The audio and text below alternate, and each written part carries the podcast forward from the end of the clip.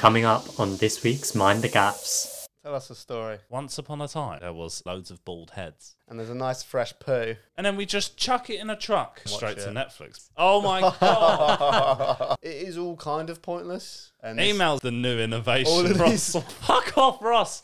I'm gonna be banned for life. Welcome, everyone, to the Mind the Gaffes podcast. And today is the day where I get sacked. Because in this episode, we reveal all about the broadcast industry and their dirty little secrets. Because let me tell you, content doesn't just magically appear on screen, it actually requires a lot of work behind the scenes from privileged white male decision makers networking on golf courses and benders in Vegas and Amsterdam. In fact, Ross was originally going to host this episode today, but he was too busy spunking all his money in Vegas to do any prep. We all work in the broadcast industry, although Callum now works in aviation. Yep. Fucking traitor. And we're going to be discussing shenanigans from two major broadcast events the International Broadcasting Convention and NAB. Which stands for what? National Association of Broadcasters. There's always there's too many acronyms. You know, but we're also going to go on a rant about other things such as the VFX crisis, the skills crisis, the shit content crisis, and every other bloody crisis because there's everything's a crisis, right? Cost of living crisis. Why not? Let's just let's just slip that in. Um, but also, are Apple buying Disney? Hell, why don't they just buy a country? Let's get into it.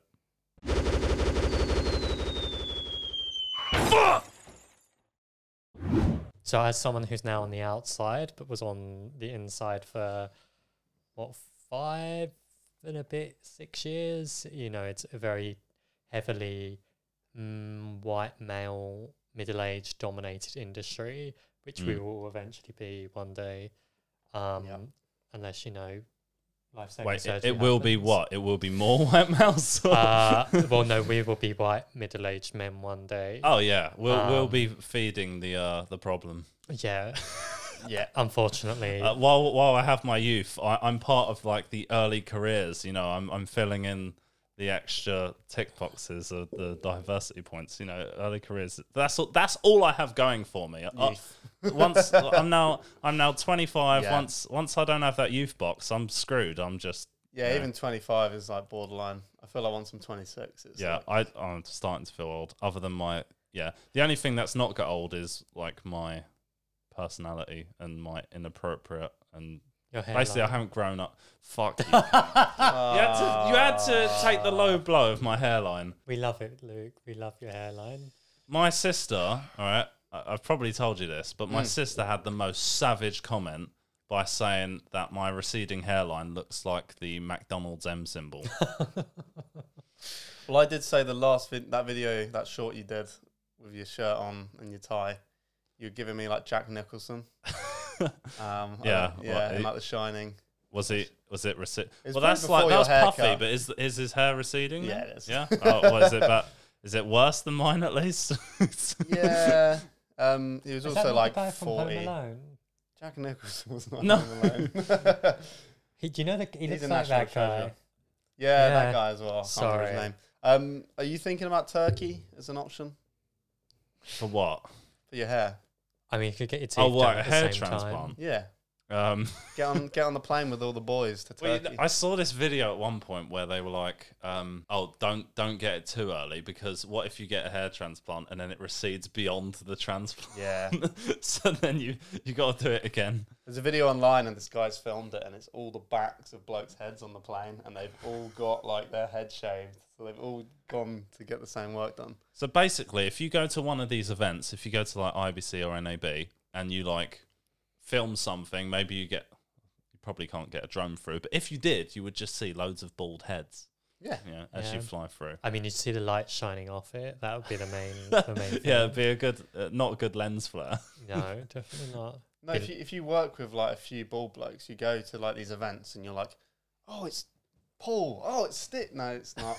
Oh, it's Paul. they Oh, all look the same. God. And do you know what the, the, the amazing thing is? You go to these events, and especially IBC because it's in Amsterdam. It's just like full of British people, like uh, and and There's a lot of Europeans as well. There's a lot of Europeans, yeah, but it feels like heavily weighted to British people.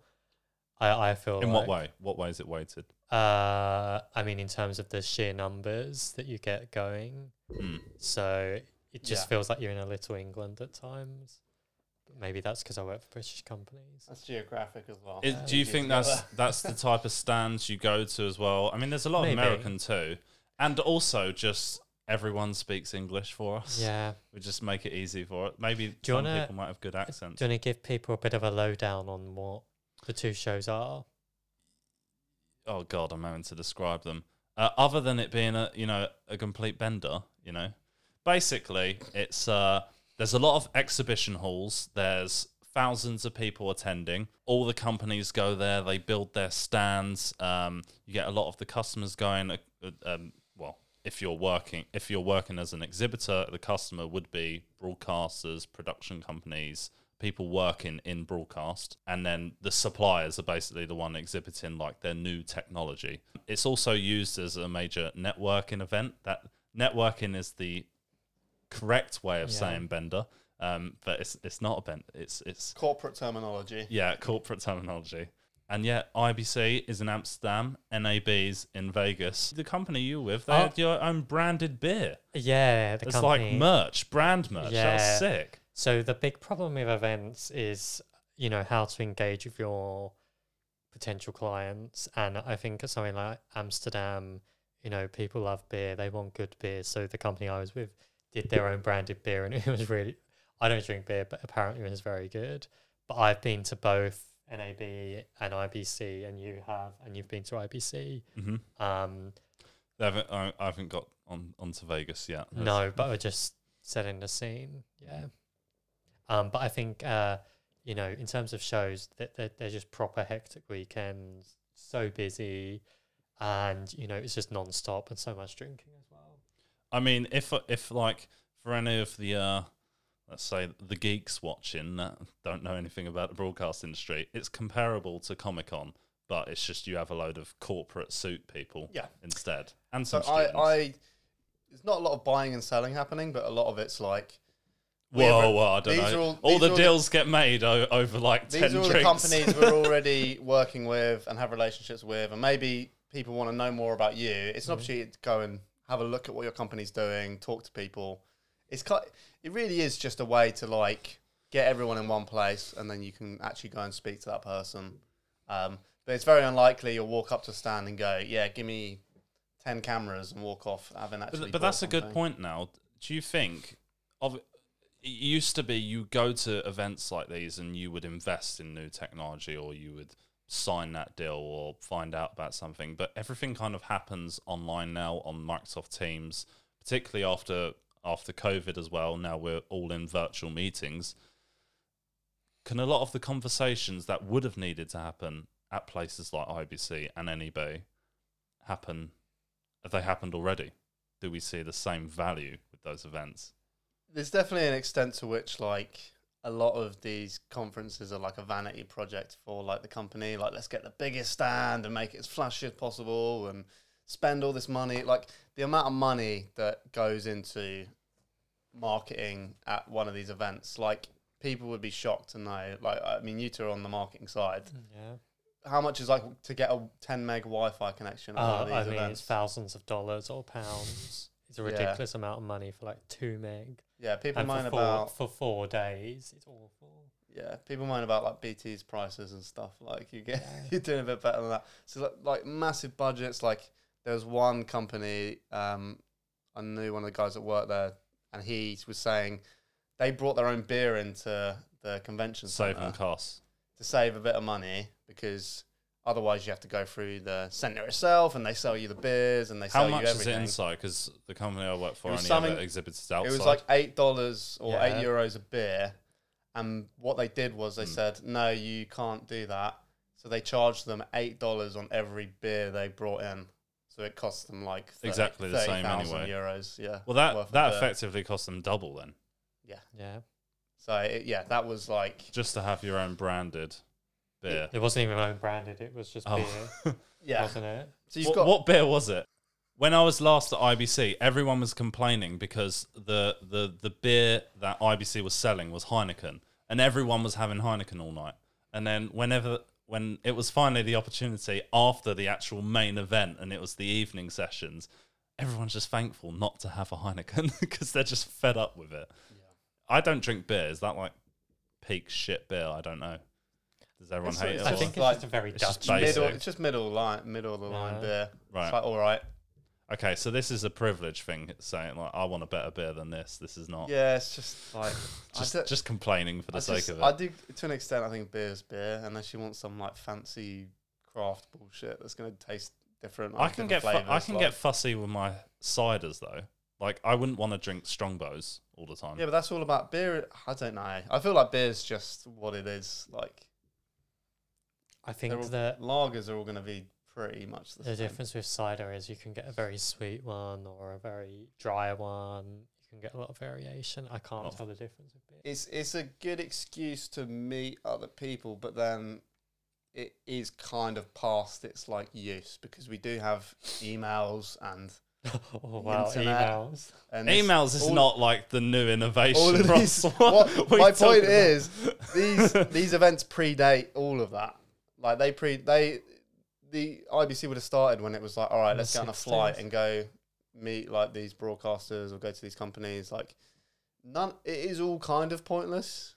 Um, I don't know what, where I'm going. Well. I mean, it, in in different industries, uh, in the gaming industry, E3 has now, which was one of the biggest Yeah. events, Yeah. they've been cancelled because all the big companies have just been doing their own virtual events now. Yes. They don't see the value of that event anymore. they get more hype. They get more. Focus. So much less cost. You're not spending millions on You're not competing for building attention. a stand, you know, travel and like the whole travel and expenses side of it Mm. and food and all that Oh, and, and the beers, you know, it's a lot of money. and it would be all the same charge. Like you're getting charged for Wi-Fi, you're getting charged for water, you're getting charged for plug sockets. You're getting ch- like they will bleed you dry at these like uh, type of conventions and stuff. So I'm sure it was all the same with E3. It's like, hang on, we can do our own launch. Like, I I'm curious if like companies will start to think like that and think, oh, we can actually do something way more impactful by just doing our own event. Um, let's invite our customers to us. Let's host something like I guess you could. it's expensive stuff. You have got like very big companies in gaming industry, haven't you? Which have Mm. a lot of control, whereas there's a lot more smaller companies, maybe in broadcast. I think for smaller companies, it's more value, I guess, because you might just get people strolling past who had no idea who you are and now they do. Yeah. So there's value in that f- footfall, I guess. But if everyone kind of knows you anyway, what's the actual value? That, but then would they? Would you need to keep your brand going? I think some people might be wondering, like, the scale of these events. So if you think about like a television broadcast, people will know that like BBC exists, uh, all of these broadcasters exist, Fox, whoever. Like, there are these massive companies who are like making the content, they're editing the content, they they're producing it, whatever. They might ask, so like the the size of these convention centers is huge. So you'll have like massive halls. I don't know how many thousand exhibitors there's so many companies that are like, involved in making this TV thing happen. Well, it's interesting because the the company I work for, I won't say the numbers, but like going exhibiting at IBC basically sucks up at least sixty percent of our budget. Sixty percent of our annual year marketing budget just to go to this event. Yeah. So we have to actively not because of the rising cost of events as well. You know, everything's just gone through the roof, cost of living and yeah. Just everything, literally every single item you can think of, and labor costs and all sorts, all gone through the roof. So now, to do an event, when you're thinking, okay, what's the actual return on investment from doing this event? Mm. Can we do now less events and laser focus on what's actually going to bring us the more most value? And even then, it's like it really it really depends. If if those costs are going so high, like you are you are you going to get what you need for how much it? So some some people might just be priced out. The option of sending pe- salespeople there to just wander around, have all the same meetings, actually see what's going on in the industry. The like the reality of going to these shows is you're on a stand, so I'm there to as people come over and they want to ask us about our products and services or whatever. I need to be able to answer the questions. I need to be present at all times. You don't want people wandering over and then no one's talking to them. So like, yeah, it's fun and exciting to go to like Amsterdam for a few mm-hmm. days, but you spend a good ninety percent of your time just standing in like a, well, for the most part, in like an air conditioned room, like where you can't even see the Well, there's- sunlight. Yeah. There's air conditioner where you went. So Yeah. What rooms did you go in? yeah, you can't see the sunlight. You're on your feet all day. I mean, you're thinking more Vegas, more so. Yeah. Yeah, but it would be the same Yeah. for most like m- most people going to these things, right? Yeah. Did you try the um the loop in Ve- when you're in Vegas, the the Tesla thing? No, I didn't. Yeah. I didn't even make it that far. Oh, okay. I probably saw like Why was you too busy? so busy. hole. I probably saw a decimal percentage of the actual Yeah. footprint of the place. Oh, really? It's Okay. so It's massive. fucking vast. How many holes are there in NAB compared Six to IBC? halls, and like the smallest hall at NAB would be like bigger than the biggest one in Oh, really? IBC. Okay. It's so big. You pull up in the car, and on your left is this huge. It looks like a massive like Amazon warehouse. Like you know, the sa- have you ever seen like the size of Mm, those? yeah. It's like one of those, and you're like, oh, is that the convention center? And then you're still you're driving, you're driving, you're still driving past it, and there's this massive bridge, and then another Yeah. building the same size, and you're like, oh, what's that building connected to it? Oh, it's still NAB.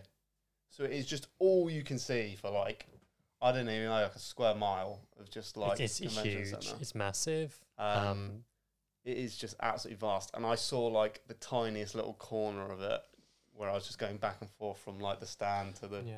I mean, e- even at IBC, because I was at exhibiting, I barely got much time to kind of look around because we got our own stand to look out for. There was all sorts of dodgy shit going on that I had to deal with. Oh, at one point, I think someone thought it was a fridge and then turned it on, but it was actually a hob that we we covered the hob and then it set it on fire. So this is the st- this is your stand at. this this this was our stand. So the the the, the hob the hob was covered by you You, know had a, you had a little kitchen for like people was- to, it to was make like- coffees and yeah it was like this makeshift kitchen, but we didn't need the hob for anything because we're not gonna just came we're with not it. it just yeah it just came with the setup that we had to build. Yeah. So we just covered it, but then someone thought it was a fridge or some sort of to charge their phone or something. I can't remember, and then it set it set on fire. so that's that's just the stuff. If I and was that's like, day one, right, right? and that was that was the first time I left the stand for like five minutes, and then I literally the joke is if I leave, it will all go tits up and it will go on fire. It literally went on fire when I left. Yeah. so that okay, I won't leave anymore. I will stay here all day. Yeah, yeah, that, So was day one. And day two, day someone broke in.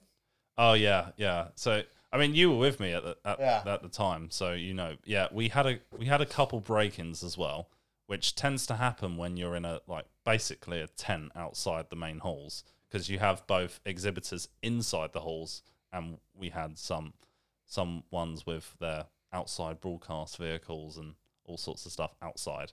Um, Yeah. So we were outside, which meant that you had a lot of chances um, in Amsterdam, and uh, yeah, had a few robberies. We had a ripped wall. Um, we had a lot of our beers stolen. That was the least of our problems, to be honest. Um, Yeah, I think this deserves more. So, first night you had a fire. Second night, someone broke in, stole iPads, things. Oh, yeah, iPads. That see, I, I literally don't even care about the iPads and laptops. Right. That was like minimal the, the problem. third night was my favorite story because um, so we'd obviously had the break in, so it was like, all right, lock everything down, make sure it's all secure, whatever. Right, fingers crossed, locked away. I assume we locked away all the laptops that, we had left, make sure no one steals anything. And uh, yeah, one of the the first person to show up in the morning at like eight o'clock. Um, he comes in and, and there's been a break in, right? Someone's ripped through the tent, and there's just nothing missing. There's like no No, it was had- some beers. It was some beers were gone. some beers were gone, and that was, and it was like, well, why didn't they take that? Why have they not? They've ripped down one of the door cupboards at the back and taken nothing, so everyone's bags are there. and there's like ripped- several thousand pounds of like really expensive satellite equipment and Yeah. 5G equipment and all sorts. Didn't take any of that. No. Yeah. So he's going around. He's like, "What? Like, I can't work out why. It, like, what is the motive of breaking in, ripping down a door, and taking nothing?" And then looks in the kitchen where the fire happened a couple of days ago, and there's a nice fresh poo. No, no, sitting no, no. bed of beers. It wasn't in the kitchen. It was in the middle of the bloody tent, on the carpet. But well, no, it was it was on an empty beer crate in the carpet. Someone took a massive dump. Yeah. When does that happen? I was like, well, I'm sorry, we're not we're not building toilets in us. Maybe we will next time, just in case someone wants to, you the know. level of desperation to, to do that, you've like broken in somewhere. the level of um, you know drunkenness. Yeah. You know, like have you not seen them videos on on TikTok and stuff like people at a tube station that think they're on a toilet? Yeah. It does I will say kind of there was a few hours where Luke was unaccounted for, so we can't rule him out as a suspect for the poo. But if you're working in sales, you're you're maybe rotated on the stand for like a few hours here and there. You've got your slots, you meet your customers, you walk around, you have your food, you go you go to expense dinners and then you spend time with customers and you know, it is long hours because I mean you are being paid to do it, but it is long hours because you're talking to customers all the time. It's not like you're just talking to your mates. It's I imagine it's not it's easy. very. but- I find the conversation can be very repetitive, particularly if you're in a role where you need to know your information that you're talking to people about. And secondly, it's very draining because a lot of the time you're talking to people you don't really want to be talking to. some people are horrible. So this this happened this year at Vegas, and um, super. Va- but the guy was going like, "Oh, how long's the company been around?" I've been like, "Oh, been around X number of years. Like we've got a legacy doing this kind of work and blah blah blah." And he goes, the German guy, he goes. Just because the cockroach survives does not mean that it's worth living or something. And I was like, "What? Why? Why is this so?" I literally was like, "I beg your pardon," and he like repeated what he said to me. And I was like, oh my, like some people, like what kind of conversation is this? That was, what was the relevance? huh? What was the relevance? He was, his point was that, oh, just because a company's been around a long time doesn't mean like that's a good thing. Okay. He was like, oh, the cockroach will continue to survive. So like, how is that a good thing? And he was like, I'm playing the devil advocate. And I was don't. How about you don't I don't do want to talk to you. Oh, Ah, it's, and it's then such a funny They're thing them kind of people that just go around trade shows and don't ever do never spend any money. Or And I tell you about one we had in Vegas last year. Um, it was a guy, and he said, "So I come to trade shows with my suit. He had this massive suitcase, and he just goes around trade shows. And he apparently only has a YouTube channel where he reviews trade show merch. Um, and so it's like, oh yeah, I really need to have some of your hats and some of your whatever it is, and it's just weird, you know." Do you think we can get him on? I tried looking for his channel and I couldn't find it. So I think it was just an elaborate ploy to get the merch. He sounds like he has a really fun, exciting life. Uh, you could say that. Yeah. But um, break-ins wasn't the least of my problems. Right, dealing with these events. There's all sorts of stuff as a marketeer you have to deal with. Okay, right. Listen, I felt the full wrath of Brexit. There was once upon a time. I hope you're going somewhere with this, Lee. yeah, I am. No, a lot of people really hun- hard done by by Brexit. They might have got sent home to their like home country. Like, And you had to fill out some forms. I had to fill out some forms. That's oh what- no! Right, no, so there's these bloody carnet forms now. Like, get get into get into Amsterdam used to be piss. We get a load of items, right, and then we just chuck it in a truck. I job agree. done. Luke, Luke Throw is it the all most in. hard done by by the whole Brexit Yeah, situation. I'm royally I'd screwed. say like he's number one on the list. but we, hard done by it was people. so it was so close to the wire because you have to label and measure every single item you're bringing yeah. and weigh. Just unnecessary things for no reason, and then you have to submit it on this carnet form. And I think it got rejected several times because of nonsense reasons, or they didn't understand what this acronymed thing or piece of kit was. I mean, that's probably just your people's fault because they love acronyms. It probably helped if they just wrote it. I thought I thought we massively simplified it, but it, it it literally went to the last day, and if we didn't get that form accepted that day, we've missed the window. Like stuff's not getting shipped to Amsterdam in time. It was lit- literally that close to the wire. So that's what I mean. Like that I mean, we'll be better next year, but that was the first time of just this is an unknown. This isn't how we've done things before, and it's just ever quite more awkward to deal with. And then I had another problem as well, which was when we were out there, I had this whole social media campaign planned in terms of how I could, you know, promote where our stand is and so and I was going to do geographic targeting so people around the the RAI which is where it's located in Amsterdam would then if they went on LinkedIn they would see these ads all paid promotion. Oh, this company's here at this this place. And guess what happened? What happened, Luke? The Queen died. Social media Banter. blackout. Social media blackout. They were like, no posts. Oh fuck. Fuck my campaign then. Yeah. And then, selfishly, this is, I'm going to sound like. I think. uh, no, no, no. I'm I going think. Luke is the most hard done by by the Queens. I'm, I'm, I'm going to sound like such a massive asshole here, but everyone was like really sad and like getting the memorial thing on BBC News like played on the big screen, and then I'm just like, my fucking social media campaign, man. Like, why now? Why now? it's like, but no, it's to be honest. Like, I think a lot of people. Uh, maybe some people are sad, but like you don't know this person. I thought she had a nice life. You know, she she made it to an old age. Her husband's gone. I think she went out quite well. I think she had a good life. She, She had a good life. She had This a is very my lack of blessed not life. her husband's dead. The Duke of stupid? Cambridge. No, the Duke of um, Edinburgh. Philip, Uh, Philip. Yeah, he Uh. Yeah, he's gone. They're the racist. Ah. I mean, they're all a bit racist, but um, you know, yeah, he's- they he were was very- old. You give him a he, pass. he was very you give him racist. you give him the race pass. Ah. Yeah, so that was savage. How was NAB anyway? Like you you apparently got ill, so we had to cancel one of I our mean- podcast episodes. So Yeah. what Ill. happened? Uh, it was good. So this is the same as Amsterdam one. It happens in Vegas. Um, I went out for four nights. Uh, massively jet lagged on the first day. So you show up. Weak. Showed up at Flight from England, if it wasn't obvious. yeah. Flew from Yeah. England to Vegas. Uh, time difference is uh, Eight Eight hours? hours back. So you arrive at like one. I arrived about one p.m. Vegas time, which was about one a.m. Yeah. London time. That's a bit off, but point is, it was like late, and I had to stay up like until like the equivalent of like seven, eight in the morning before I could go to bed. Mm. And that was like day one, and then you're like straight away working. Um, so it's like really, it's like a slog. Like you're jet lagged, you're work, you're on your feet for hours, you're talking to annoying Break? No, go German people. Get to work. You don't really get a break because everyone's on a rota, and you don't want to keep people waiting and like eating lunch at like three o'clock. So, like it was it, yeah. And then I got ill basically because uh, I think it just ruined me. Is that just because you were meeting so many people, like you're shaking all their hands and stuff, that kind of thing? Yeah, there's that. There's like the tiredness. There's just the jet lag, fatigue. You just yeah. I think it was just a combination, and then I just got ill somehow.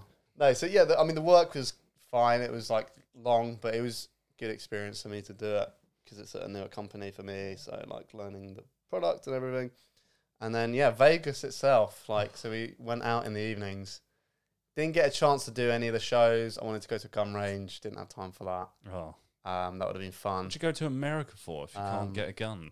Yeah, I wanted to shoot like a Desert Eagle or something ridiculous. Um, didn't get a chance. That's not ridiculous. That's like a staple weapon. no, but the guns, like, have you actually seen one? They're huge and they shoot 50 whoppers. caliber bullets. Yeah. They're like ridiculous. Um, I played Call of Duty. I know what Desert, Desert Eagle yeah, is. yeah. But I didn't get a chance to do that. So we kind of just did a tour of like the strip. I just had no idea how ridiculous Vegas was. Like, I had no In terms concept. of what? I'd seen movies, so I'd seen like Caesar's Yeah. Palace and the big water fountain and shit. I didn't know about. I didn't know New York. New York was a thing. So Yeah. it is. They've re. They've built a load of New York skyscrapers. They're all connected, so it's all, it's actually a hotel. So they're all you can stay in different. So you could stay in like the Empire State Building part of the hotel. It's then got a roller coaster coming out of the hotel, looping around the hotel. Okay, yeah, There's I a didn't know giant any of Statue this. of Liberty. I didn't know any. Like, I would just turn a corner and just be like, "What the fuck am I looking at? Like, this is ridiculous." That's one hotel. There's a hotel that's a castle. Did you know that? No. It's it. I can't remember the name. It's a massive like fairy tale castle that they built. There's one. There's a big circus tent. They've you might know about the um, Eiffel Tower. They've like built an Eiffel Tower, and there's like a big French themed restaurant underneath. So basically, they're trying to get the world in Vegas. It's just like how can we be the most Grotesque. provocative, outrageous structure that's going to grab like how do you grab someone's attention and in build a somewhere party like town around it. Mm. Yeah, yeah. You like everything wants to be an attraction. Mm. And the the weirdest experience for me, so like I'm getting this little guided tour from the guys I'm working with, and we've seen New York, New York, and we saw the Eiffel Tower thing, and I'm missing out loads of other weird Vegas shit, but I'll probably come back to it. And then we're all of a sudden we're going into like one of the ho- many hotels, and we go past the casino, and then we're just walking along like what looks like an empty shopping mall, and it's like it's like half eleven, and I'm just like, where is he? T- like where is he taking us? Like I'm gonna get murdered or something. It was just weird. It was like why like this can't be an attraction. Then I walk into this open space, and it's like Venice. They've made Oh. Venice, and it's daytime. It's daytime. Like they've got like a false roof, and it's daytime. And there's little Well, boats if- and if- canals and If, shops. if they want to recreate it properly, they need to make sure it smells. You know, Yeah. you know the boats are on wires. I know. Yeah, it's horrible. I think Vegas is a horrible place. It should. Yeah, it I was. mean, it was. I feel like if you're going to Vegas and you're not into like poker, what's the point? yeah. Because you're you're going there to party and gamble, and if you're not into both of those obsessively, it's just kind of crap. So if you're going there for work, it's I just, I don't want to be here. I thought before the trip, like, oh, I'd only ever do Vegas if it was like a stag do, or like I would never go out of my way and be like, oh, this is somewhere I want to go. It never really appealed to me. yeah, Having been there, that's pretty much the same. Like, it's Yeah. like, it's it's fun to walk around and just be like, whoa, what the fuck? I haven't even mentioned like there's all these girls running around like in like bikinis trying to get pictures from you. There's all these like hustler people. There's crackheads like everywhere. Wait, so a girl in a bikini will run up to you and, and try to charge you to have a picture with them? Yeah, or they'll take a picture and then try and charge you after. yeah. All the do you know what? Alright. Ironically, the same kind of scams you'll get in actual Venice, where they'll like give you a rose and then Yeah, then they'll charge you for it. That you kind get of that in. London as well. To be fair, Um, Yeah, so the Venice thing was like really that was like a really weird experience. did not expect um, at all. Best part of Vegas is like the downtown, which is like the old part of it, where it's just bars and stuff, and because it A bit more normal. Yeah, when I was going down the main strip, it was shocking to me how long it took us to find. We like left this place. Let's find a bar. We must have walked for like half an hour.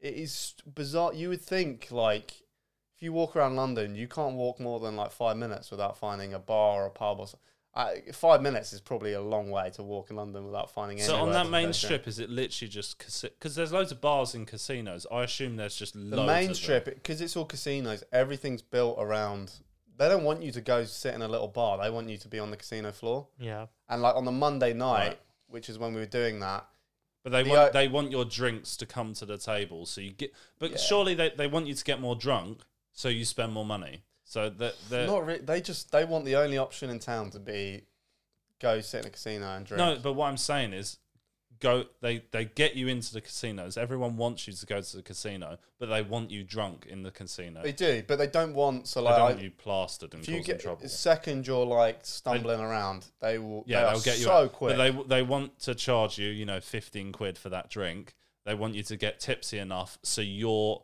more confident Yeah. to lose all your money. I didn't realize like they go everything's obviously the whole city is designed to just suck the money out of your wallet. Yeah. But like even at the bar, they've got gambling machines. I didn't Like even built know into the bar. into literally into the bar. So even when you're waiting for your drink, you might think like, Oh, like literally like Oh, I'll flat do- panel on the table. yeah, like yeah. a little LCD panel. Oh, I'll play some blackjack while I'm waiting for my beer.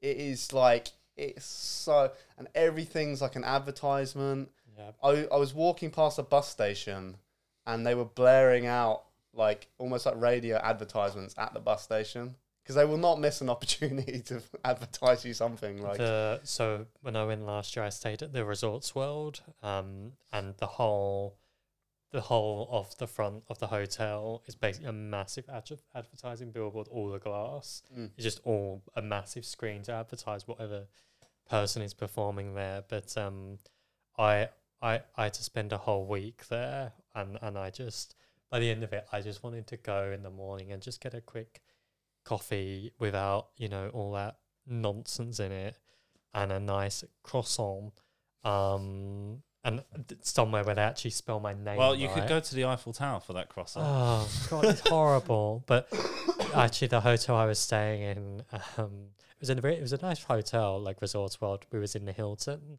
and it's like three, four hotels in one or something. Um, and um, I, I, I go down in the lift one morning to the ground floor to go and get a coffee, and I think, oh, it- wh- why is all the blood on the floor at the lift? Um, and when I went back, I was like all covered up, and you couldn't go up in the lift. And it turned out there'd actually been like a a murder, oh, in oh, not a lift. suicide, a murder. a murder. Because I know there's a lot of stuff around suicide in No, no, Vegas. no, Like people so- lose all their money gambling and then But they just jump. Do you know but- what? No, no, no. This is in the lift. They've been murdered, The fuck? and you know, the, and it, what ended up happening? The police came. They covered it all up with like really tall curtains, um, and then you know, m- one of my colleagues went and asked, "Oh, so what? What happened? What went on?" And they wouldn't say anything. Yeah and it's just like a whole facade that they obviously don't want people to know about the crime that happens there to potentially deter people from going. It's a weird place. It's got this kind of Disney vibe where every Yeah. everything's fake. There was like a restaurant advertised, and there was a big billboard as we went over this highway. Hole in the wall restaurant. There's no hole in the wall in Vegas. It is all like everything's. People don't know, like everything's owned by like the same three companies. All the casinos are owned. MGM. Them They're all owned by the same companies. Yeah. So like you can walk, you can be in one casino, Yeah. you walk down a hallway, and you're in a, uh, you're in another hotel. You don't even realize. Like that's how like connected it Yeah. all is. Um, It's a the complete- that never sleeps, and the It's yeah, a so you, you think like oh I'm s- I'm gonna oh I had a shit experience at this hotel I'm gonna go to the other one. It's still the same you're one. yeah it's the same people. But the thing is, it's like it's a completely different vibe to Amsterdam because Amsterdam is such a more, I think, because you- you're got such a more balance of Americans, obviously in Las Vegas, it's a very different vibe. It's more. I found it was a lot more corporate than say Amsterdam uh, IBC because that felt a lot more community like. you couldn't have a greater contrast No. between like the the way a city like Vegas is Yeah. built and the way that Amsterdam is. Amsterdam, everything's walkable. It's pleasant. It's Yeah. not. There's no highways. So my first, for my first day, I'm jet lagged. So I wake up at like four in the morning, which was like one p.m. UK time. So I had like time to kill. So I was like, Yeah. this is like complete naivety, having never been to Vegas. Like you would never do this if you knew Vegas. I go on Google and I'm like, I don't want to eat at the hotel. I'm gonna go find a little coffee shop to go Oh, to go Yeah. get my breakfast. So I'm like, and I find uh, again, I didn't really look deeply enough. I didn't look at like the shop front. I just saw like, oh, they do like nice food and the coffee looks good and it's well rated. I'm gonna go walk there. It's only ten minutes away. So I set off and I'm like, mate, this ten minute journey, I felt so like small because you're crossing like five, eight, ten lane highways mm, multiple times just to get just to walk ten minutes. Mm. So I'm like, you're there, you're waiting for the thing, and, and I, anyway, I'm approaching what I think is going to be this coffee shop, and I'm like, I do not see. It was just a coffee place in one of the mega hotels. Oh, So I went and sat in it, and then I didn't realize I had my like uh, work polo on with the. br- So then I'm sitting there, and then someone comes up to me and goes, "Oh, Blackbird, it's like seven in the morning," and I'm like, "Oh, don't talk to me." I Did don't you- want this Oh, conversation Blackbird, right now. yeah. Oh, we'll come by. So we we're actually doing this solution. I'm like, oh my god, it's already started, and it's seven o'clock. And yeah, it was. To be fair, it was good coffee, But but One- it was one- just a weird experience. One thing related to what he was talking about, you feel so small there. The other thing is the whole you feel really disoriented because everything is so big and it looks really close, but when you're Mm. walking, you end up being like two miles away because everything is so big. Um, um, uh, so everything is like really big, and he's And it's just super just flat. Yeah, you'll you'll go like, oh, let's walk there, and you look it up, and it's like fifty-five minute walk. Like, Yeah. Oh, okay. but you can see it.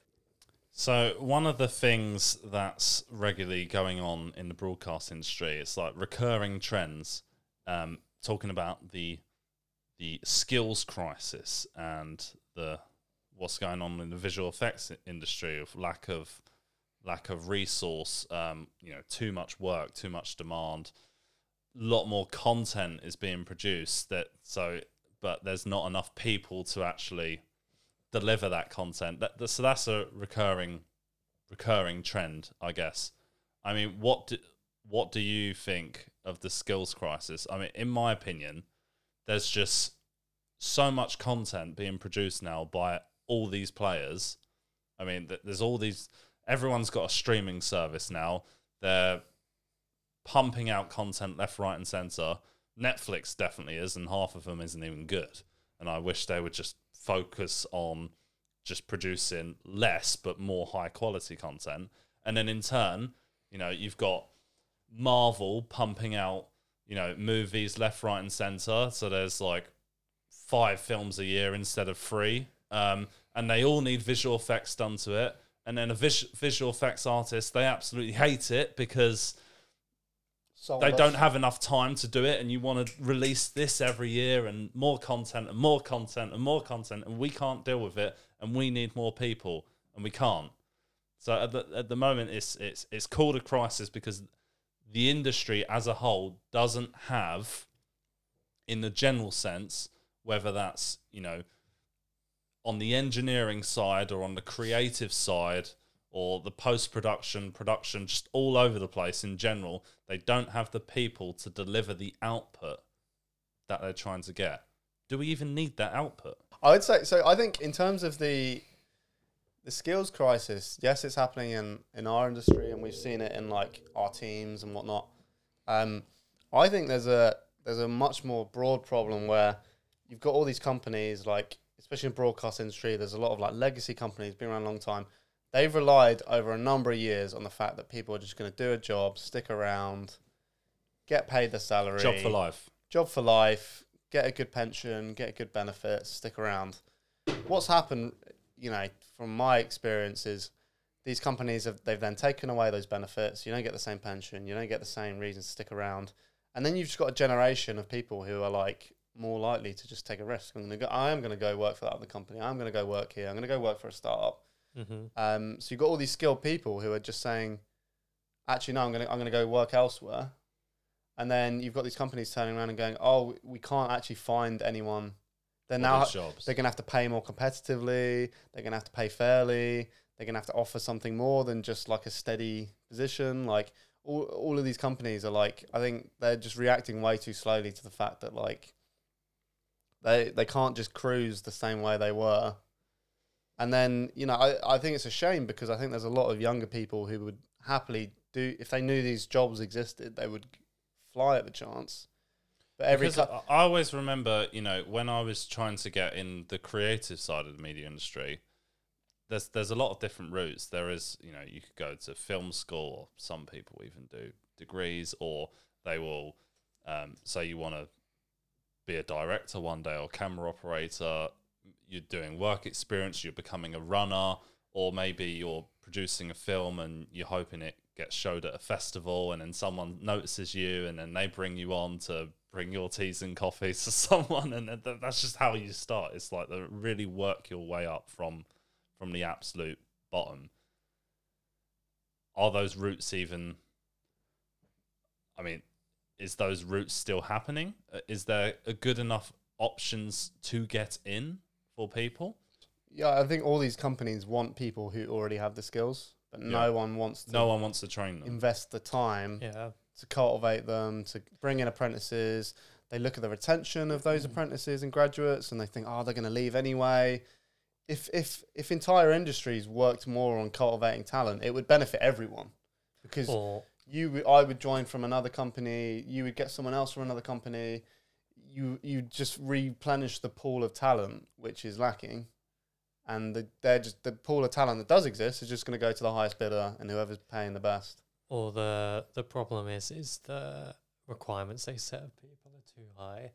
So you want you want you know what ten years experience for an entry level position, which is just not. And I th- I don't think this is. I a- think that applies to any job. I, I, yeah, I don't think I, I. There's a lot of um, you know, uh, I think in the broadcast industry, there's a lot of talk about uh things which are made out to be industry specific, and I think it's a generally a, a problem with the whole labor market in this country.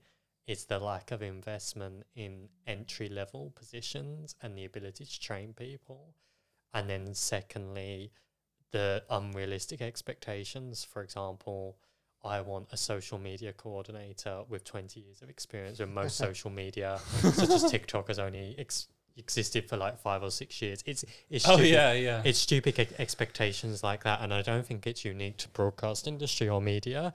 I think it's just a problem in particularly this country. Yeah, how can you have an entry level position with five years plus experience? Well, that's not entry, is it? Yeah. Oh, and it's the even for me a grad scheme being you must have got a, gone and got a degree to start this company.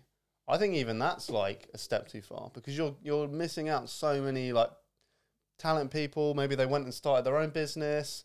Maybe they work. Maybe they're a video editor. Maybe they switched. they've changed switched career path. They were on a certain path. Like, well, like I said, it's film school. It's all these other things. it's like can do. such an old like mentality of like oh go get your degree go do this like saddle yourself with debt because that's what everyone else does. And and to be fair like oh, I, I feel like with every generation of the past more and more people are going to university. It's seen as like the base level now. Whereas like Yeah. you know generations ago it was like an extra extra thing you could do with your life. Now it's just like that's like almost step one is like go to university right you finish college go to university then you're starting your career I feel. I, I, I think I it's thought getting university was always the done deal. No, No, no, like my No. because they're- My well, parents didn't go. no, same with mine. Okay, Your parents? Do your parents go to university? I mean no, but But I don't think anyone in And- my family went to uni. right. yeah, I think it was less common, you know, let's say 30, 40, 50 years ago, it was a lot less common.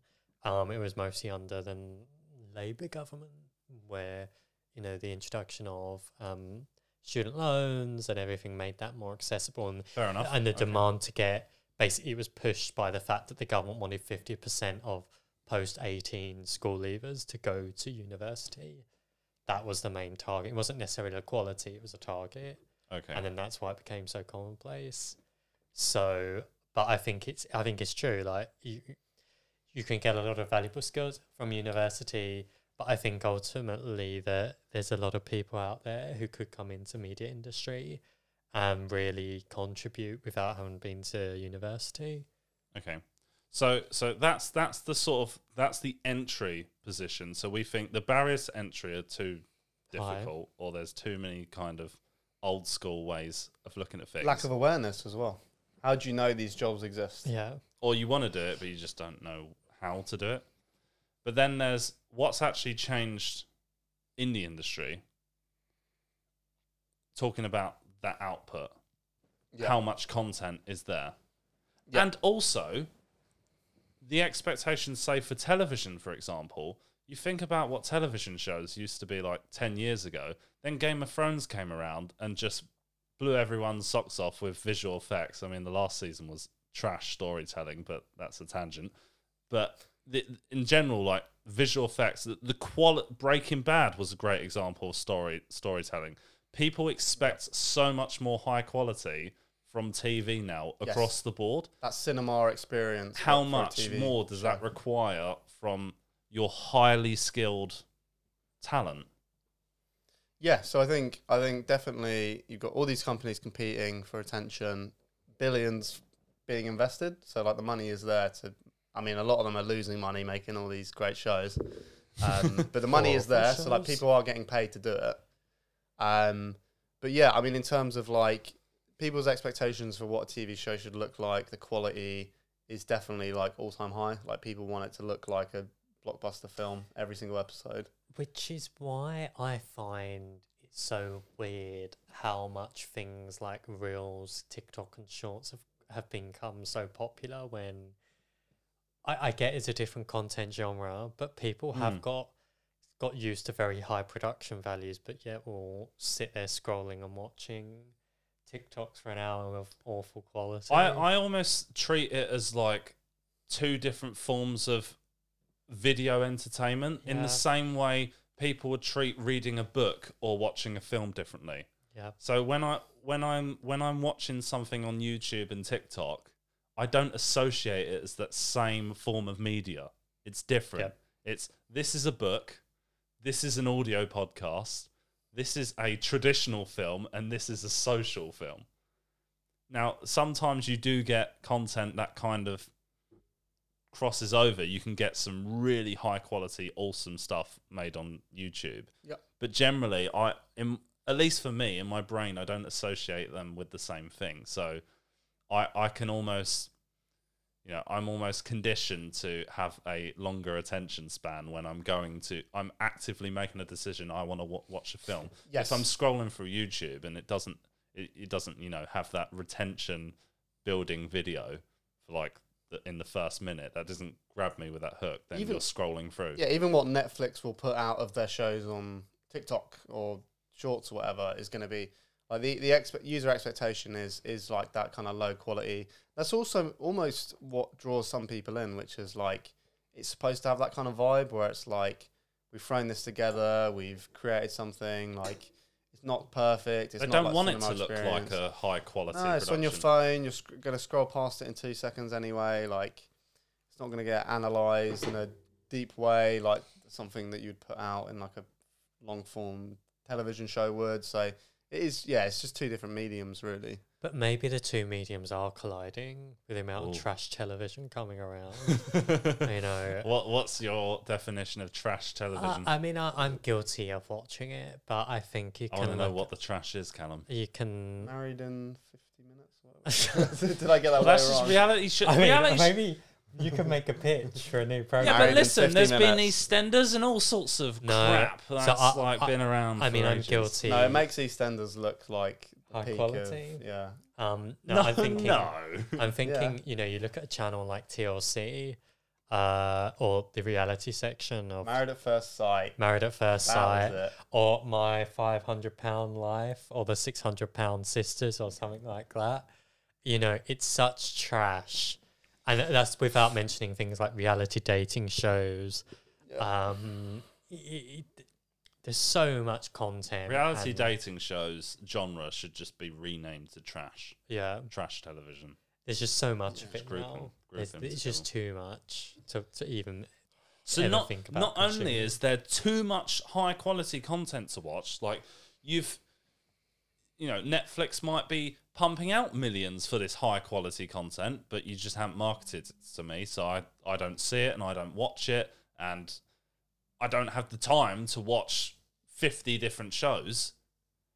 Not only that, you also have in broader, you know, pyramid. There's your high quality content. This is already too much, and now you go even lower to trash, and it's still too much. So it just in general, We're swimming. The in I'm gonna, for I'm gonna make up some statistics here, but I would say like fifty. I'll let's say sixty percent of like e- the total eyeballs watching stuff accommodates to like The Office, Friends, and then reality TV. Yeah. repeated viewing. Like on, so much of people's eyeballs are just watching The Office over and over and over.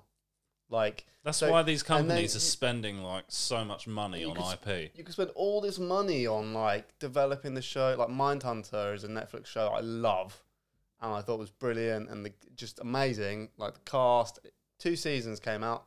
Third season isn't getting made. Not enough people watched it. It it is really hard to like. You can make an ama- you can make amazing shows in this. Mm, And if Netflix don't, if Netflix promoted it themselves, they like They don't. heavily, they don't. It might have got the viewership. As a marketeer, Netflix have the shittest marketing I've ever seen in my life. yeah, like Do you know why it's shit? It doesn't exist. There is no marketing. That's the problem. You're just relying on the algorithm. That's it. Yeah. And then, and then, do you know what? The most valuable thing they've got on there right now is probably The Office. Like, of all the money they're spending, But that's only in the everything UK, they're doing- I think. or 'cause- not at, not in the US anyway. was it? Is it NBC Universal? It's Peacock. Peacock. Yeah. Okay, right. So Peacock own it in the US. So Yeah. that was a major blow to them. Obviously, we still have it on Netflix, but I think it's on Prime as well. I think Peacock does exist because it's Comcast. But for whatever reason, Netflix Sky. has the Yeah. rights. Yeah, they would have spent a office in the fuckload of money just to get it on Yeah. there, like probably hundred million or They something. They looked at their viewing figures and they're just like, well, okay, this is worth the money Yeah. because this is keeping people paying Yeah. for it. I'm just gonna again make up information because that's like the fun way to do it. Is that not called disinformation? spreading misinformation and disinformation? Okay. Okay, you're just trying to Um, illustrate your point, but these figures aren't real. So like how m- well, you name me then. Name me a film that isn't an existing IP, a remake, a continuation of a series. Any any one of those three that's come out in the last I'll give you 3 years, 5 years. I was just going to say Top Gun Maverick, but then I realized that was the sequel. Yep. No, existing IP. Everything, everywhere, all at once. Uh, That's a yeah, great that- and that's why that won Best Picture. Great example, low budget, fresh idea, yeah. not an existing IP, but it was a low budget, right? So they weren't given like millions to go make this movie. Oh, what have I seen? I, I watched this. Oh, actually, I'm going to add one more thing to that, which is a very well established director I, I wouldn't even. who know. is like to get, like, Tarantino's always to get his Okay. movies made, right? Because he's got enough clout. So, so I can't choose a well-established director. I would say that's like, I'm talking like, right, the only, I'm saying the only movies getting made are, it's an existing IP, so they're to take a bet on it. Yeah, It's an exist. It's uh, part of a universe, so like a Marvel type Mhm. thing. It's part Yeah. of the Marvel universe, or it's like a director who's like big enough on his own that it's they're gonna take a bet on him because it's it might should be like they're not taking any risks. So like for example, Star Wars was a massive risk that would never ever ever get made now. if the it was a new film and if it it hadn't pre-existed, When it was first made, it didn't exist, wasn't tied to anything. You would it would never get made now. Stanley Kubrick's first films would never have got made. Like there so that's what I'm that's what I think is like really concerning to me, which is like the appetite for like risk amongst like all of these like top is like an all time low. Like they're not going to take a gamble on anything, and that's why the con like the qua- the quality is just so poor like in cinema now. yeah. I mean, I guess you still get Pixar trying to make some films when they're not doing the sequels, but they do every now and then try. To. Yeah, to but even even Pixar, like idea. that originally they were like, we're not doing sequels. They Mhm. did Toy Story two, which was like their first sequel, but they wanted to make that. They had a story to tell, and then the studio starts going, Or they Oh, get that- bored. Cars one, two, "That three, Cars four, five, film did six. really well. Should we do another Cars?"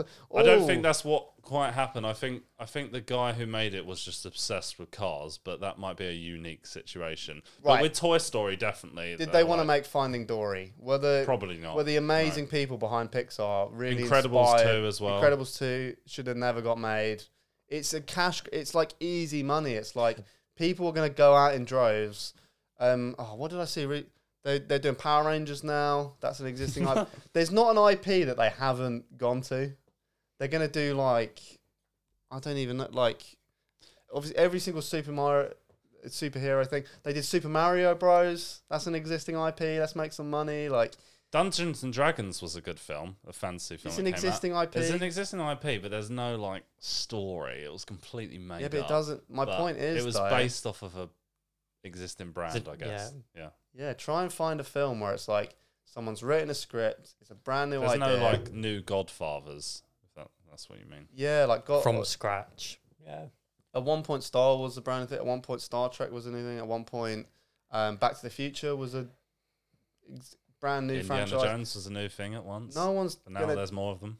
Yeah, and you just don't see films like that anymore. Where just like- Ghostbusters is the one that wound me up the most because it was just so unnecessary. Yeah, but they're all unnecessary. But it's such a guaranteed slam dunk in the box office that it's the only thing getting made.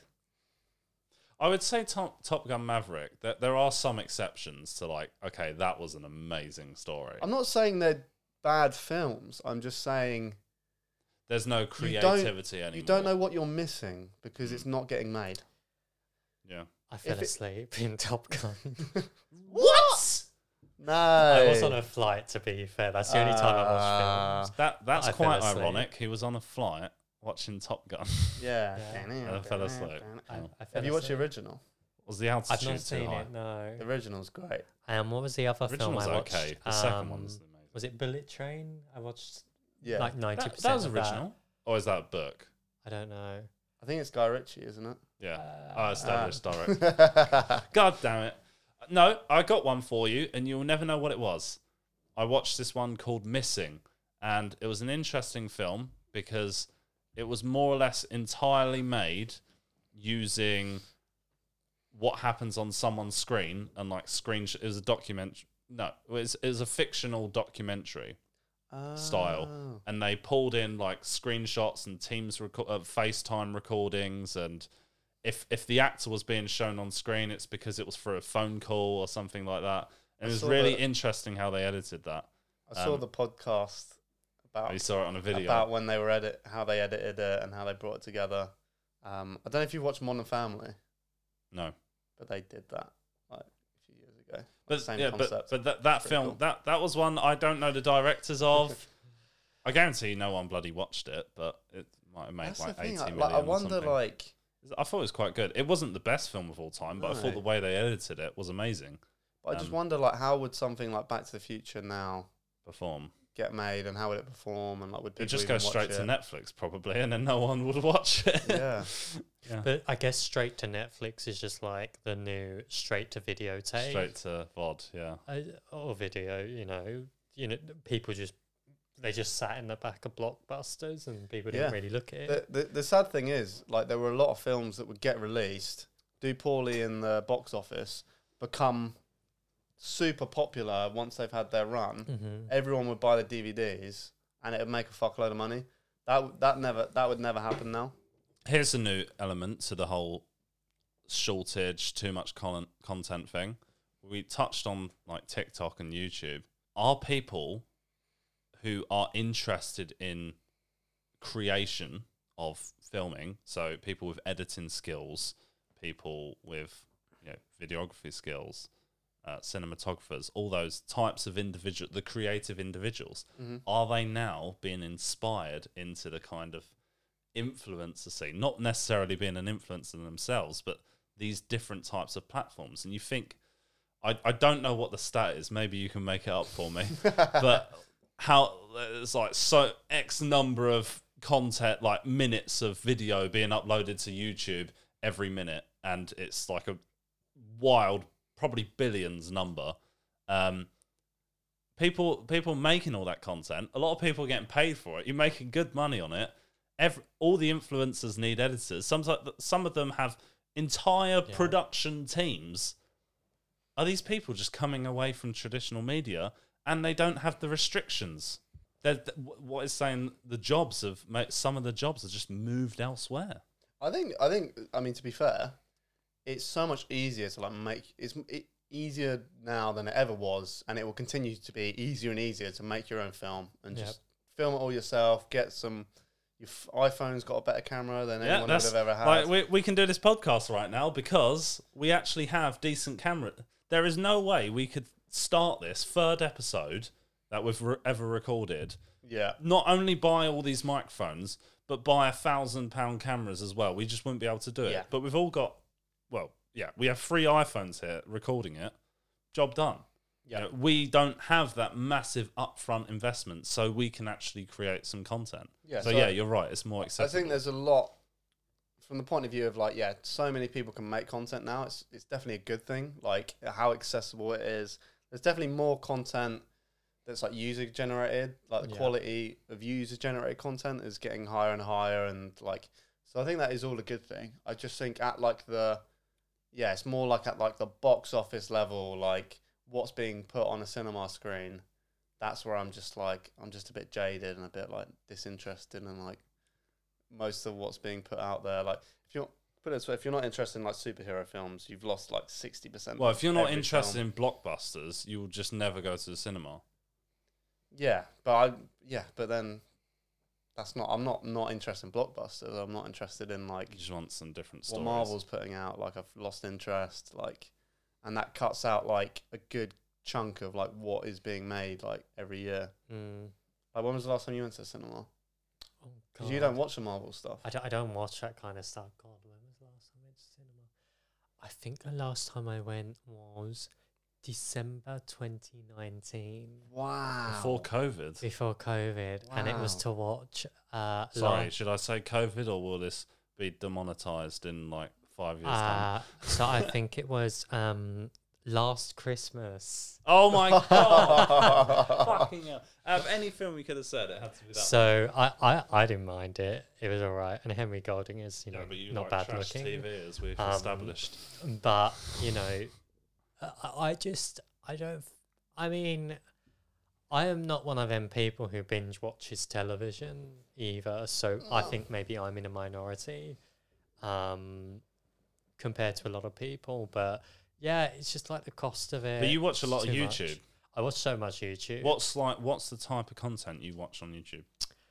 i think we've had this discussion before or it might have been Not on the podcast. not in the podcast. I think it's mainly a lot of uh, news, current affairs, documentaries. I thought he said that as well. I thought he said nudes. too. Kids, men's beach Nudes. volleyball. Yeah. um, news, current affairs, documentaries. Um, documentaries. So that is a that is a type of traditional media, but they create So- so really awesome documentaries Yeah. now, user Yeah. generated content. so, I- well, Have you seen like the Iceman one? no. No. It's like millions, millions it costs with like this is like so David Attenborough type production. I mean, it's it's not it's not about climate change, but it's That like that kind of scale of this is very well made. Yep. And yeah, it, I think it's it is a lot of there's a lot of them, not lots, but you can get a lot of high quality content on YouTube, which I find interesting that I can't find, or I don't necessarily find accessible on traditional media. I think that's the main thing, and and you know, thanks to YouTube's premium, no ads as well, so it it works a- for all. There's even a group of YouTubers making their own streaming Uh, platform, Nebula. Yeah, but that's all a bit. It look Not a fan. I'm not a fan. Well, no, I get why they're doing it, but it's not. It, it seems like uh, the way I understand it, Nebula is just a way to get all the creators to buy in. They can obviously bloat up their valuation and then sell it off to somebody else. Oh, Um, so it's not what they're saying it is. well, no, I thought it was all about like not being demonetized, so you can show a bit more. It is Yeah, that. I wouldn't even say edgy content. Like I, I watched this really interesting video of like some place in America. I can't remember where where it was, but it was it uh, it, it was like the the clickbait title Yeah. was I found like a real life city full of zombies, but it was about drug addiction. yeah. Right. And it was like really good, sort of 15 minute video. Learned a lot. Fucking terrifies me um, that this is actually a real place and just the, the amount of needles like everywhere. It's just, it was just horrible. I was like, that was a really interesting video, and Mm, apparently it was demonetized. yeah. But there was nothing like rude or I, I don't see why I think it's because been. you class it as a sensitive topic. Yeah, Um, but I think the things like th- there is a place for something like Nebula, um, but it's probably there are benefits to it, but ultimately they're probably just building it up to then sell it off for a load. Of, well, uh, it's a capitalist Uh. I never thought of it So- from that cynical point of view. I think conceptually, I, I like it. Like I've thought about it before because a lot of the type of stuff I watch Yeah, is that same. kind of like you put all this work into a video, hours editing, like res- especially like heavily researched videos. Like Mm. it must be so draining. Like there's no other job where you would like do a piece of work. Even say your job is you're a video editor, but you work for a company. You would never do all the work, write the script, do the research, film it, edit it together. It takes you three months, takes you six months. You then hand it into your boss and go, "Oh, am I getting paid this month?" And they go, "No." Yeah, like so- that would never Right, happen. So even, right? even if that a, must be even so. if a film production company like the film got shelved for whatever You still get paid for you the still work got you paid. do. Yeah, But so it must be so like draining. So I I get the incentive to be like, we put yeah okay, you're putting it behind a paywall. I think it's quite reasonably priced, and you've got a lot of content there. I get that. That's a good solution for like. I do want to talk about this topic. I don't want to censor myself. And YouTube's becoming more restrictive than even like Advertisers just than even like fussy, um, guess, terrestrial television is. Like the weird things you can't say, or the certain words that are going to flag you. Like you're not gonna, you're not gonna Can't get. say COVID. yeah. Well, now we've lost any. Well, we, we're not even any money. monetized, so but it's not a if we were, yeah, like YouTube's like way more like the the level to which you have to like think about the specific words or topics you're saying, like. And the the, the worst part is, and it's the, it's like the editor example. You're going to be told you're not making any money this month. Can you tell me why I'm not making any money this month? No, it's just the guy. Like you, not only do you not make the money, you don't actually get told the specific things you did wrong so that you can improve your behavior. It's the worst possible situation for anyone trying to like have it as a career or. you're, like- you're just trying to guess what the guidelines are. Yeah. So you're trying to get an. I mean, I feel like it's been going on for years. Like creators just complaining about copyright strikes and all sorts of Mm. guidelines breaking, and be like, no, no, no, this was fair use, and you know they're having to appeal it, and then companies going around just like copyright striking everything that remotely mentions yeah, their I, stuff. I or- think I think it's worth complaining about because the, the the key problem is like at least if you knew what rules you were breaking, you could then work around it. It's when you don't even know what it is specifically you've done wrong. The the problem with things like copyright law, and we're going very off track here, but the Mm. problem with things like copyright law on YouTube is that copyright law was written in an age before a lot of it was written in an age before the internet was invented, or Mhm. you know, a- and you could get use out of it in, in different and new meaningful ways. It, that's the less of an issue. A lot of it is less of an issue with YouTube, but the fact that the confines that they have to operate in is a big problem. But I think also on your point about YouTube as a platform, I think it's the th- the thing is something like Nebula. I don't know the full ins and outs of how they get paid, but on a s- platform like Nebula, you are not going to get the eyeballs that you do on something like YouTube, which is No. obviously something which you have to bear in mind. Even something like Facebook video can't compete with, or Facebook Watch, whatever they call it, can't compete with something like YouTube. YouTube's such a behemoth now. It's Yeah. just but then no. I, eyeballs are I, I'm only even worth, too attached to it. I can. eyeballs are only worth something if it's then worth. Like I'd much rather I'd rather have hundred paying viewers than I, yeah, I a get that. million people watching it for free, contributing nothing.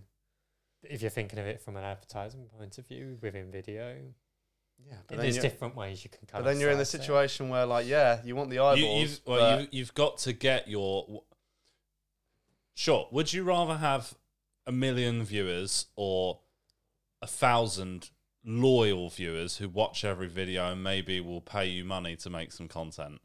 You know, like Patreons or whatever. Yes, you would rather have the loyal viewers than just people who click on for 10 seconds and piss off. You would rather have that. But how do you get that in the first place? So YouTube's get the always going to be the platform yeah. to get you yeah, exposed. Yeah. I mean, the problem with those million eyeballs is yes, you want the AdSense, but then are you going to get it? it's like that's why that's why like Patreon really is like if you're an established person, there I really mean, there really is no reason to go. A lot of smaller creators use it now. Like I say, smaller as in like maybe ten thousand subs, because you can get quite a hefty amount from people who believe in it. Yeah, have you ever paid for? Have you ever done a Guys, we can put all our uncensored content that I cut out on our Patreon. fans? OnlyFans, OnlyFans, yeah. Yeah. But I think um, I, I think there's a lot of different ways. I think generally YouTube's been a net positive for society, even if there's a lot of downfalls. Um, and thank you to our money overlords who aren't paying us for this Not yet, video. because we need a thousand But I think that- subscribe, guys. Please subscribe. But I think that the whole thing is that you will have people at a juncture between considering going on the creator platform, going on the creator path, going with like a small, more um, uh, user generated content. You do see more type production company, which they ultimately are on these platforms, or they might consider going into broadcast or more traditional production focused company. Um, I don't think one's bet necessarily better than the other. You probably get different. But they're different mediums. It's like, if, yeah. like I said, I'll go back to it. If you want to write, a, if you're an author and you want to write, write a book, great. Tell some amazing stories. If you want to go on YouTube, great. Tell some amazing stories. If If you want to go in traditional media, great. Tell some amazing stories. I don't care. Just storytelling. That's what's key. Definitely engaging storytelling. Yes. Tell us a story. Once upon a time, there was three lads and a oh pod. They sat on Luke's sofa, and they never left. The end. Luke gave Callum a dashing look and had a twinkle in his eye. Callum slowly undressed. And on that note, we'll move on to the next topic. yeah. A lot of companies have been merging recently. We're seeing acquisitions left, right, and center. Uh, we're seeing even in the gaming industry, with Microsoft was trying to buy Activision Blizzard, although that got blocked. Is that a good thing or a bad thing? Because for consumers, that's a debate in itself. But then there's this theory going around: what if Apple bought Disney? Now, obviously, Apple has recently, and by recently, like Two three years years ago. ago. two, three years ago, however long, um, they just started entering into the, the TV space with Apple TV Plus. Does this even make sense for Apple to buy Disney? And this article seems to think yes. So maybe Hmm. Apple plus Disney, maybe not so crazy. I've just snipped some bits out of this article. Can so I can I get some clarification? Is this something that's been rumored, or is this purely like hypothetical? this is purely hypothetical. Okay. We know okay, nothing. Okay. There's there's no There's reliable no source. We're just going to talk about here whether this makes business sense or whether it could happen, whether you would like it. From three of the top business brains of our generation. I mean, you've seen the people that had on Forbes magazine cover. Um, Reasons why the mother of all Hollywood mergers might be closer than we think. And I- I've cut out all the fat. Basically, it's saying, listen, 45% of Disney consumers today who are spending money are under 18. okay. So you Oh, can that's probably. quite obvious. Yes, yes. uh, Just context setting, Callum. Well, So- spending money, to be fair, that's like You're thinking Disney quite parks, you're significant. thinking toys, all that stuff. Right? Dildos. elaborate. I don't think that fits to the Disney elaborate? brand, Callum. Donald the Duck dildo. Do do they have the ducks have the really curly willies, or is that? I don't know. Because that would be. Can I read this really fucking painful. article or what? Sorry, I mean, imagine going in an Apple store and finding that. it might be pig.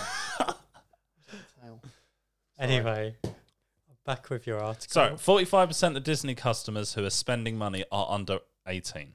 Okay.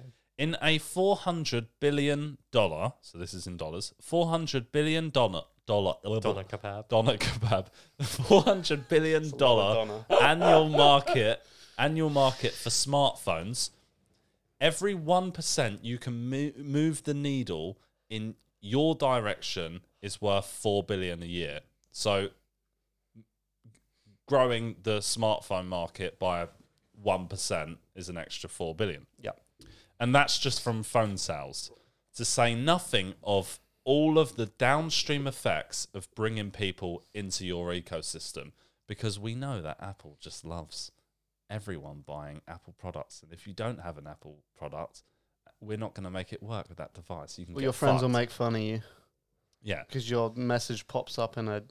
but I think that's colour. a very US centric thing. It's not a thing over here. if you move that needle 5% that's 20 billion a year you could pay for Disney in half a decade of that alone The ways Apple could integrate with Disney productions are more than the colours of a rainbow.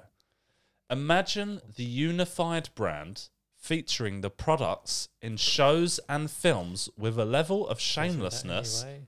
that Sorry, can we? Who wrote that I don't care. about the colours of the rain? What a just ridiculous The- like. Right, have you finished? no, I haven't fucking How long finished. is this film? I, I nearly. Fi- it's only long because you keep interrupting me. let's Shut up. Right. and Listen. Right, the ways that Apple could interact, integrate with Disney productions are more than the colours of a rainbow. Imagine the un- unified brand featuring the products in shows and films with a level of shamelessness that would make the Ted Lasso producers blush. Every deal and mega hit from Disney would be a glimmer to the Apple halo. I think we should go back to the days of Nickelodeon and have Pears on laptops. Yes. Yeah, Do you know what Um, I think about that? Yes. yeah. I I think the whole thing. I I I think the content side of it makes sense in some way because Apple just has so much money, but Apple don't really do so much of them big big big blockbuster money acquisitions. But I don't I don't. But they could. they could do it, but I don't think the whole point of um buying the whole of Disney makes much sense. Right, so so let's let's dissect this here because separate separate the consumer side to whether you think this is a good idea for question is, consumers. well, there's does right, so f- just focusing for now on the the business sense. Does this make business sense? yes. What what they are saying here is that in every Disney film, they're all using MacBooks and phones, and these are kids. And when the kids grow up, seeing everyone with iPhones and everything, and they haven't necessarily decided, you know, what phone they're going with. This is suggesting that if you increase their phone sales, just the phone sales alone, that would effectively pay for Disney. But I mean, But then there's also the ecosystem because once you're sucked in, because every all the cool people, you know, are using Apple products in every film you've ever seen, and at all the Disney parks and just everywhere in that whole ecosystem. Great, you now get the phone. Oh, now you also get the AirPods. Oh, you also get the MacBook. So I'll oh, say- you get the Apple right. Watch. is it dystopian? Is it horrifying thought that this merger would happen? So, th- so that- uh, yeah, right. business, business first. Does Is this it- make business sense? Could you see this happening? Is it upsetting to me the thought of that? Yes. However, yeah, I guess it does make business sense. It also makes business sense to just buy every company ever and have it be. I've always joked like one day Planet Earth is going to just be Disneyland. Just Amazon, Like once yeah. we spread out. So it's yes, it makes business sense, but it it's it's horrifying. I It think the whole me. point. But- can I just Go. say the whole point around doing it to get Apple products to feature in films and stuff really doesn't make sense to me. Because example, hmm. Uh, you're watching Succession. I don't know if you noticed in series one, they're all using Samsung phones with like big AT and T logo or something Verizon at the bottom. And then obviously the deal ended at series two, and then they all go to iPhones as the default. Whether Apple are paid for that, I don't know. Maybe they Probably. maybe or th- maybe they provided them for free as part of it and they're using whatever laptops they're using but i think the point is most of the programs you wouldn't really expect to see like a high flying executive to be using a samsung or or, or OnePlus. Right. I think they're gonna. I don't. I don't go buy that argument that is really going to influence people that much because they're already there. I don't know, but but but this is saying this is at people who are not influenced yet. These are kids. They haven't decided what brands they like. And will- I it mean, you think about you think about you know how social media influences. You know the old school Disney movies. You know people growing up. How much of an impact? I think it might have more of an impact than you might think if you're a very like young age. Sleeping Beauty, it will be like her iPhone buzzing that will wake her up instead of the prince. Is that what you're saying? They're gonna re- they're gonna retroactively edit all of no, they films. won't. They won't edit it. Um, But it'll be all the new content. No, so I think, yeah. So to be fair, like, will it get people? Because iPhone is almost already the default, like Callum said. Yeah, but It particularly might- in Western markets. Now, is that going to stay forever? Maybe not. So it might help them retain that kind of presence that they have, which is that iPhone's like the cool phone. Everyone wants an iPhone. If you can't afford an iPhone, you get a cheap Android phone, whatever. That's like the perception. It will probably it might help them maintain that, but I agree with. I don't think it's going to like exponentially grow like the number. But of could it grow it by one percent? Because Disney is a No. big brand. A lot of people see that content. You're content. saying no. and, y- No. and you, you think about, you know, sometimes when you're thinking about branding, you're like, oh, you're a massive company. You don't need it. Well, actually, there's data to suggest if you just stop marketing for a year, that will have an impact. Kids are very susceptible. Like if it's like Spider Man has an iPhone, which I think he probably does, that could that could make it like. And again, this is like dystopian levels of like marketing being infused with like media. But if it was like a cool, if it was seen as like a cool thing, wow, Spider Man's come to school with his iPhone, everyone thinks he's cool now. Like that level of like manipulation and marketing Yeah. could actually have. But even all the new products. Say you want to advertise a new product. right? So like the next AirPods. Uh, just just an It's like a- example, like yeah, the, or the Apple Watches didn't exist yet, and then there's all these people using Apple Watch. Like that's all the cool kids at school have the Apple Watch. That that could genuinely like infiltrate like the psyche of like people.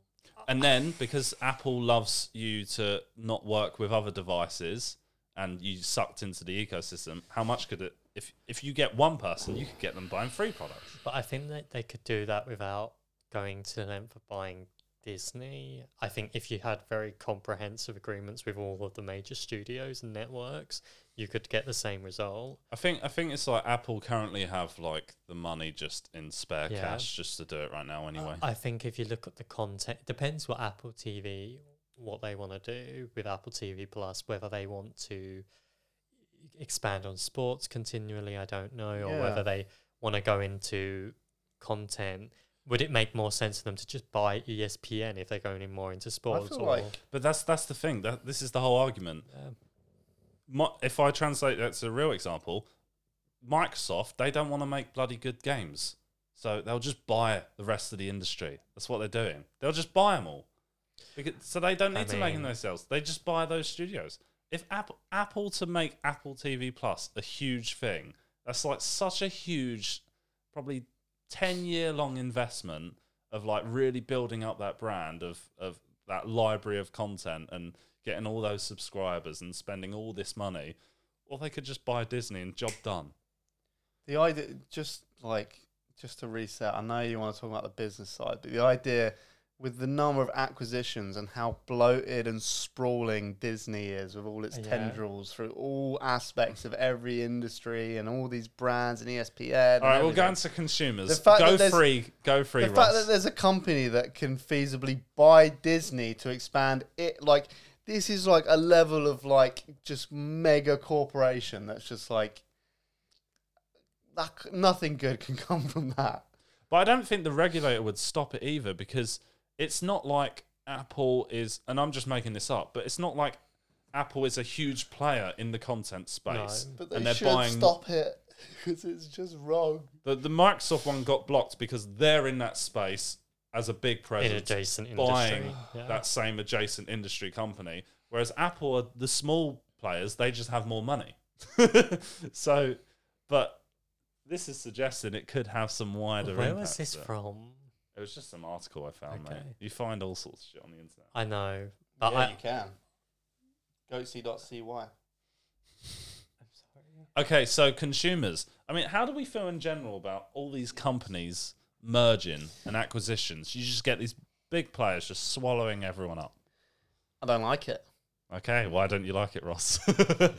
Fills me with existential dread. um, um, I mean, it's the reason why it gets blocked by like I, I would say like our government, for example, is much more heavy on like regulating these kind of acquisitions because the idea is the more more so than You have something America, say? Relatively.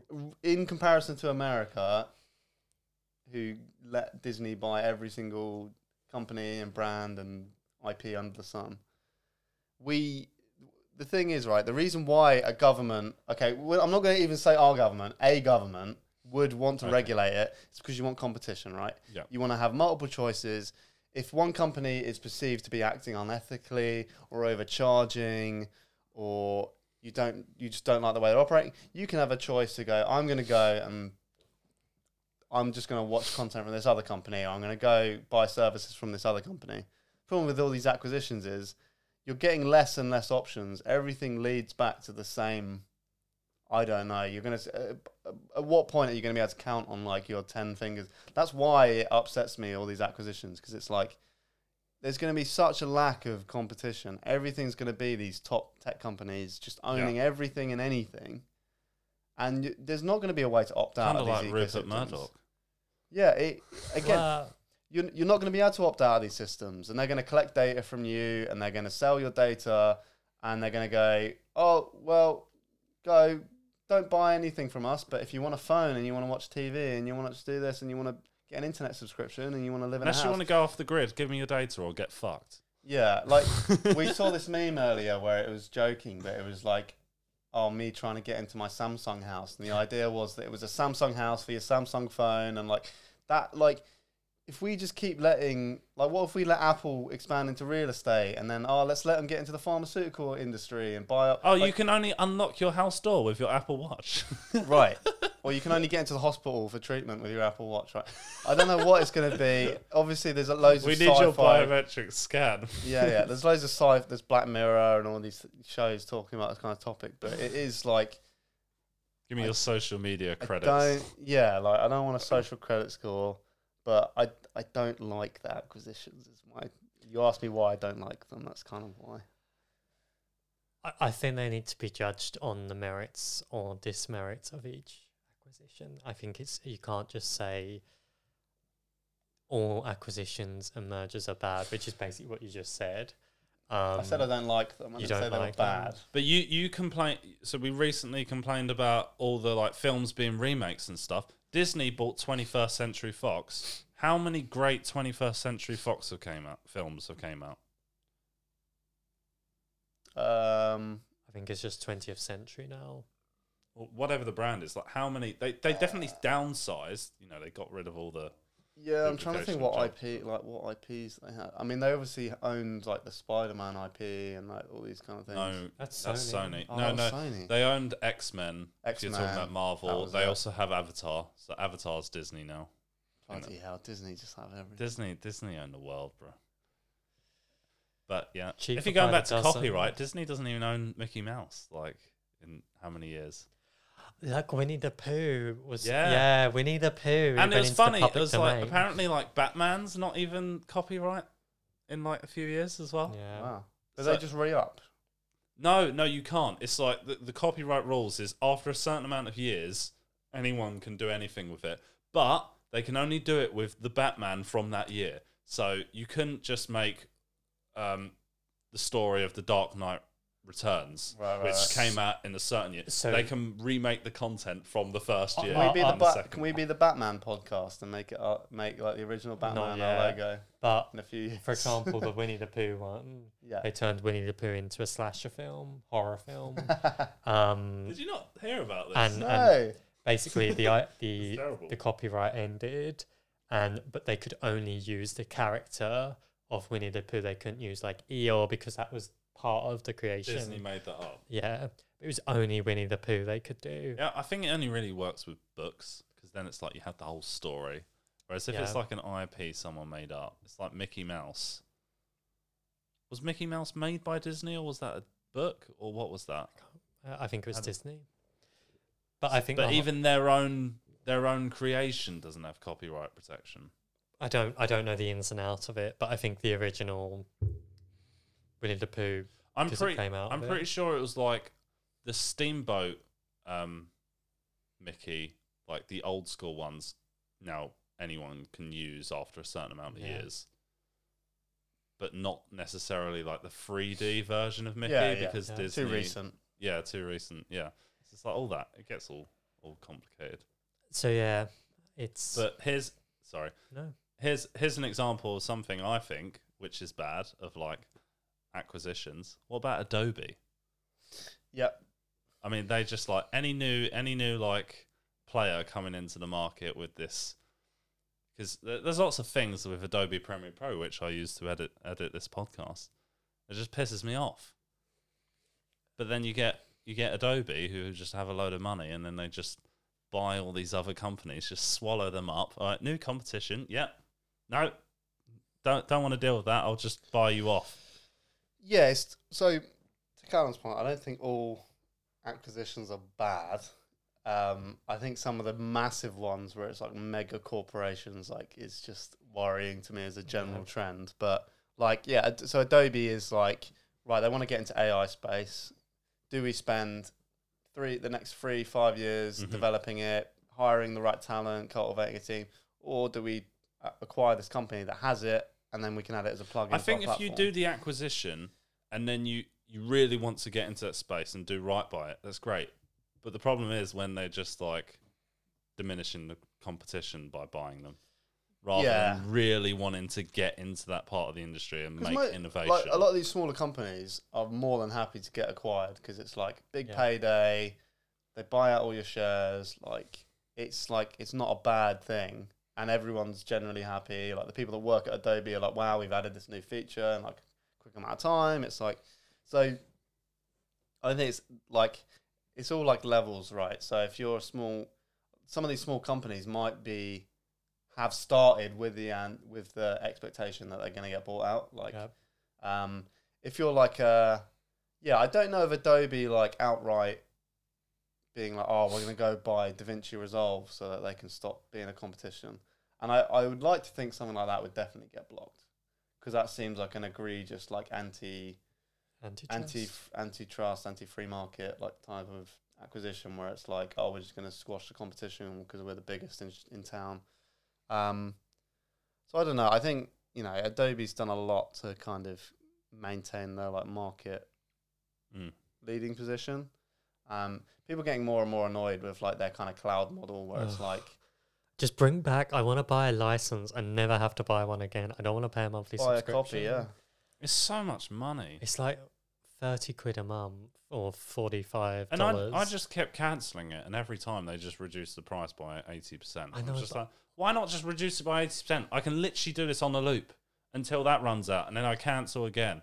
And I say, reason why? Money. And then they're like, okay, here's 70% off. Okay, I'll do that. Then I'll do it I again mean, and again and They again. know, they know they've got the my time. market by the balls. Like for example, for you, why don't you use something like DaVin like a free software like DaVinci I'm just- or I'm used to Premiere Pro, and I haven't got. It's just it's Yeah. what I've been using, man. What if you So know that's all the, the- shortcuts? What if That's you? the biggest thing, right? Which it. is um, the smartest thing they ever did as a business was give it away cheaply to students Mm. because the students get it cheap, they learn it, they get used to it, they like it, so you and need then to you're- target students. If then you're, you're in for player. life. So they've got you as like an early adopter, Mm. and yeah, and then they make it different enough from the other platforms where it's like, oh, I only really know how to use Adobe. Just put it this way: I would never pay thirty pounds a month. I will just keep cancelling with the discounts, and if that stops, I'm not paying for it. Then I will switch. I'm never actually going to spend that money. Yeah, I mean, I switched to DaVinci uh, for some of the limited editing I do because I couldn't justify thirty pound a month. It's too much money. Yeah. So you did switch, and I did switch. You, but uh, yeah, I, I can find like cancelling and starting again. So it's just a bit of a pain in the ass, isn't Yeah, it? And it's remembering to do it. That's the other thing. Mm. But going back to Apple, you can see sort of similar behavior to university students because obviously they have their discount scheme. Obviously, it's not like crazy huge amounts of discount, but always around the start of the college year, the university year, there's always like that deal where you get what twenty percent off, And then they've And always been on Mac. and then also a free pair of headphones or AirPods. And then you just sweeten them in and into that ecosystem. So maybe there is a play with Disney. There, is- look, I would in. never ever have bought AirPods if I didn't have the iPhone. No, But it just it just made so much sense. And then I'm like, oh Christ, trying to because we're recording this footage on iPhones right now, getting it onto my PC. I'm not buying a Mac. My PC is uh, that's not changing. But trying to, it's just so awkward. I'm just like, oh, but if if it was a Mac, I could just like. It's so much easier so to quickly. transfer. I can airdrop stuff from the phone to the. Oh, it's just yeah, it's just so much easier. But then, but then that pisses me off because why are you making it so difficult? Obviously, they're making it more difficult because they want to earn more money and buy these other products to make it easy. But it shouldn't be difficult in the first place. You've just decided to make this closed system. I will forever complain about Apple till the day I die. still keep buying the phones, but yeah. But I'll still keep buying the phones. and with that dystopian ending, good night. Bye. Bye. Thanks for listening. Like, subscribe, hit the bell icon. Woo! Thanks.